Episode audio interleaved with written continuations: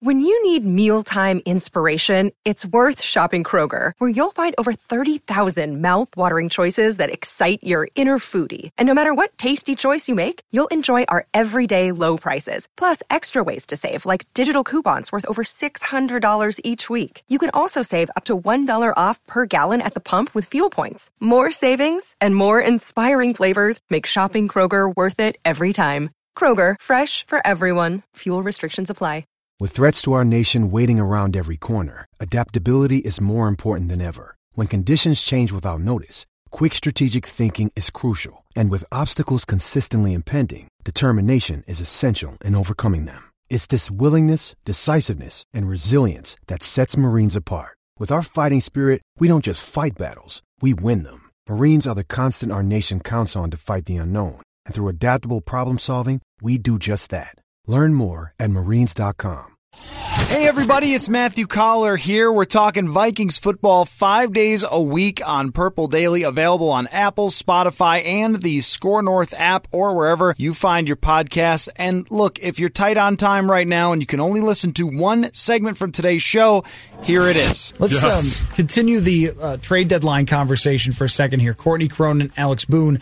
Um, Alex, were you surprised at all? Any percentage surprised that the Vikings did not do anything? And should they have done something? No, no, no. Listen, listen. And people, there's a lot of people that have a lot of philosophies, but it's one thing I know. It's when you add pieces late to the puzzle they better really jive quickly because if they don't, they can fracture it. You know what I'm saying? Like if, if the team's moving in the right direction and you're like, hey man, we got everything we need, just go with it. We're rolling now. The just train's left. This bus is gone. We got to go with this because the chemistry's right here. And sometimes when you throw in that new piece, man, it can really go haywire. I agree, and I think that they felt all along that the core that they have um, would potentially get them to the playoff, can potentially get them to the playoffs. I mean, certainly at six and two right now, it's looking pretty good.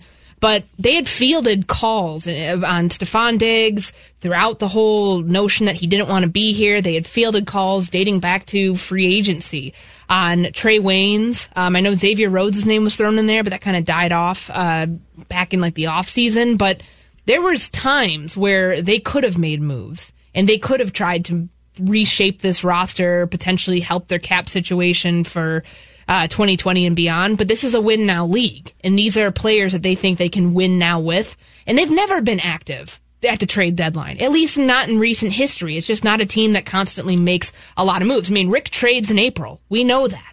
I am still reeling from the third day of the draft this year where there were nine draft picks because he just kept trading back. yes, so, he did. Um, I'm not surprised, and I think that just given kind of what that would do to turn it, I mean, just with their cap situation right now, that handicap them from being able to do anything. And it could potentially do the same in free agency where I don't expect them to be very active at all. So, uh, very few moves uh, today, a couple as we led up to the trade deadline, but not too many that impact the Vikings in any way, shape, or form. So, Alex, I, I want you to rank the NFC teams for me. Give me your top five. Like, where do the Vikings sit if you are going one through five in the NFC now that we know that the rosters are pretty much set? I mean, if you think about it, number one is obviously going to sit San Francisco, and people can say what they want about them, but they're definitely the team to beat right now. They have the best defense out there in the NFC. They have an offense that's predicated off the run game, right? But it's not just one guy doing it. It's like three guys doing it. It's Mostert, it's Tevin Coleman, it's Breida, and then you got Juszczyk, who's going to be coming back soon. You don't even have your two starting tackles, and you just eviscerated the Panthers. And I know that they have a backup quarterback, but that guy was playing really hot for a long time. And that's hard to kind of punch a guy in the face when he's doing really well, but they they didn't just punch that dude in the face. Like they they made lunch meat out of that guy. And you look at the Saints, right? And everybody and you and I had talked about this. We were texting over the weekend. I was telling you about what my wife was saying was, hey, listen, you think that maybe they should have left Teddy? And I was like, no. Drew needs to start. Drew's the Hall of Fame quarterback. He's the guy to be out there. He's the guy that's going to walk right into Canton. You don't just say, hey, Drew, Teddy's got the heater right now, buddy. We're going to wait. Drew's like, no, dude, I don't think you get it. I'm going out there. Like, I'm a competitor. That shows you the competitor that he is. But that team, as well as they played with Teddy at the helm, and now they get Drew back. I mean, that's incredible. And then you look at like the Seahawks. You know, they're a tough team, but they're not playing well at home this year.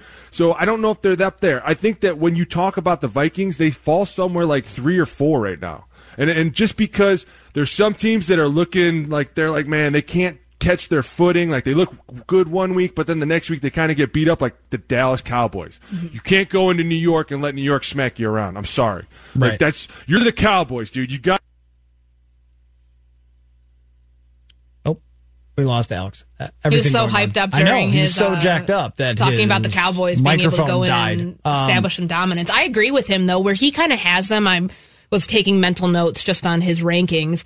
Um, I would probably put Dallas around four or five. I think that that's a fair spot because they look really good some weeks. Dak looks incredible some weeks, and then when the pieces aren't all completely aligned, they the bottom falls out. Um, as it go as it stands, I mean, I think we're all kind of in agreement. It's 49ers, Saints, Packers right now in your top three. If you're looking at this from like a power ranking standpoint, all three of those teams have remained at the top and have not needed to change what they're doing whatsoever. So, I mean, I'd put the Vikings around four. I think that that's like you could probably make it interchangeable between Vikings, Seahawks, and Cowboys for four or five if you're looking at the top five in the NFC. Um, but you know, the way that things have gone for Seattle, I mean, they're great on the road. Can they do that at home? They have an MVP caliber player at quarterback, guy who's probably going to run away with the award here in the next few weeks. Um, but I just don't know, like, you know, overall, like, can you look at Minnesota's body of work and say that it's better than what the Seahawks are doing, better than what Dallas are doing? I would be willing to say, just despite some of the teams that they've played, and I know people are going to say, yeah, they've played some really bad teams here. Um, I would put them up against you know anybody in the in the f- from four on. Well, Alex, isn't this what makes it difficult? Is the schedules and trying to figure out how much that has impacted the standings right now? No, but I think a lot of it to me is impacting is where do the Vikings play? If you play the Vikings in Viking Stadium, dude, you better get ready. Yeah. Mm-hmm. Because that team sits at like two or three then. Like that stadium has such an X factor that it blows people away. I'm not kidding you. You're in the middle of the game and you're like, dude, I'm blown away about the architecture in this room. This like the capacity of people in this room, and I don't feel like I'm cramped and my style is cramped. Like you're like, this is amazing, and it takes away from the game, and it's like you're like, oh my god, I'm back, but when they're on the road, you go into some of these stadiums like New Orleans, dude, that's another place. You get lost in that stadium because mm-hmm. they just bear down on you and they're so loud and they're vicious and they never let up. Like they're those fans that they could be down 21 points in the fourth quarter. They're still going to give you everything they got. They're, they're a city that believes in their team and that, that makes a team really dangerous. I think it's a great point that what, how far the Vikings go in the playoffs might depend not so much on them making the playoffs because I think that they will. And Football Outsiders has them right now at a 75% chance to make it. I would agree with that, that their chances are very high, even though they have a difficult second half schedule. But it might depend on whether the Packers or Saints or them end up with the home field. If the Vikings have a home playoff game, they're probably winning it. But if they have to go on the road and go all the way through the playoffs on the road, I just don't think that's happening. And uh, Alex, maybe you can answer this. We were talking about this earlier about the Vikings on the road. Is it just that US Bank Stadium can make them look really, really good because it's a tough place to play and that's why sometimes they look different on the road? Or is there something with this team that would impact that? No, I, you know, that's such a hard question because you know, you go into an opposing stadium, and sometimes, you know, the way games you had to play that year were the tough games. You know, the Saints, the Patriots. You're like, dude, it's just some really tough road games. But when you come into US Bank Stadium, you can see that stadium affects other teams because they play differently in that stadium. I know that for a fact. Now, this team on the road, dude, we're halfway through the year. The teams that some of these teams are going to make it in the playoffs, and I've seen this. Right now, people are like, they have no chance.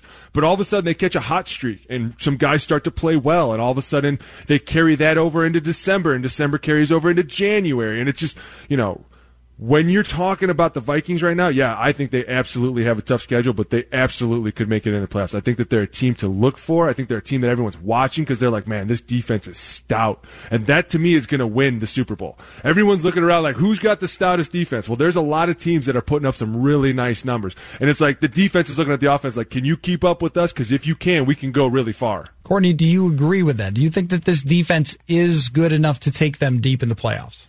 Yes, but not 2017 form. Um, I know that you and I were talking about this on Sunday that kind of comparing where they were in 2017 to where the Patriots are now. I mean, it's a historic run for New England. Yes. I don't know that the Vikings defense when they were number one. I mean, granted, the numbers are completely different, and that's the argument. We're, that's not the argument we're making here. They never felt like that lockdown can win you any game. I don't know. I felt like there were times where you look at this offense in 2017 when trying to get back to the NFC championship level and thinking that was the weakest link at, at certain points in games, and this defense was always going to bail, bail you out. Is this defense now going to always bail you out? No. I don't think that that's the case. Yeah, I mean, there have been several there have been either. several instances this season where the offense has had to come through, and they have, and that's kind of been the narrative that this offense has had to shake the last few years. That you know they are going to falter when when when the game is put on their shoulders. It's not going to go well. But I think that this year alone, we've seen several examples of it.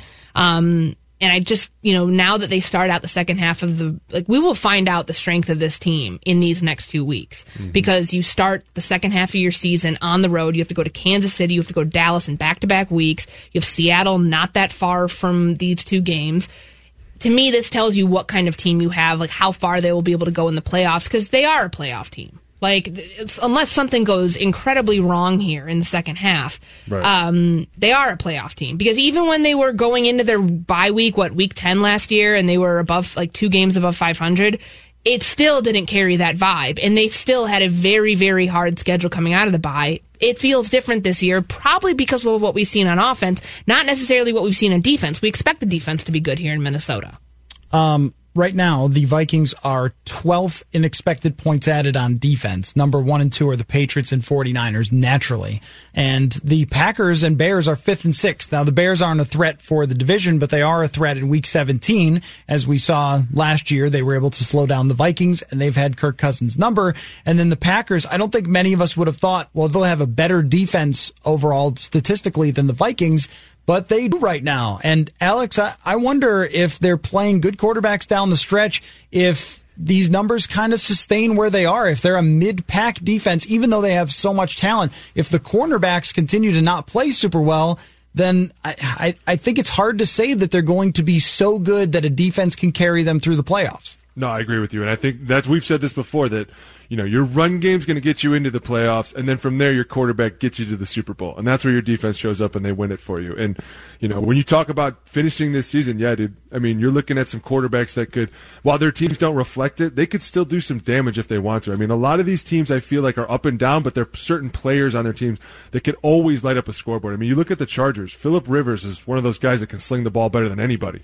If he's having an on day randomly because you know what, we just went willy nilly, it's like, man, this guy can light it up. And you're right, the defense comes into question, but I think that when you look at these quarterbacks, you know, especially like an Aaron Rodgers, the reason that his defense is looking really good right now is because he's putting up so many points so fast that a team has to try and play catch up really quick. And when you can just pin your ears back and go, hey, go get that one dude right there and go have fun. Well, that just makes the D lineman's job so much easier, right? Mm-hmm. Like, I don't have to stop the run because who's going to run the ball against us, guys? We're up 28 points. Aaron Rodgers just threw another touchdown to the guy carrying the soda pop.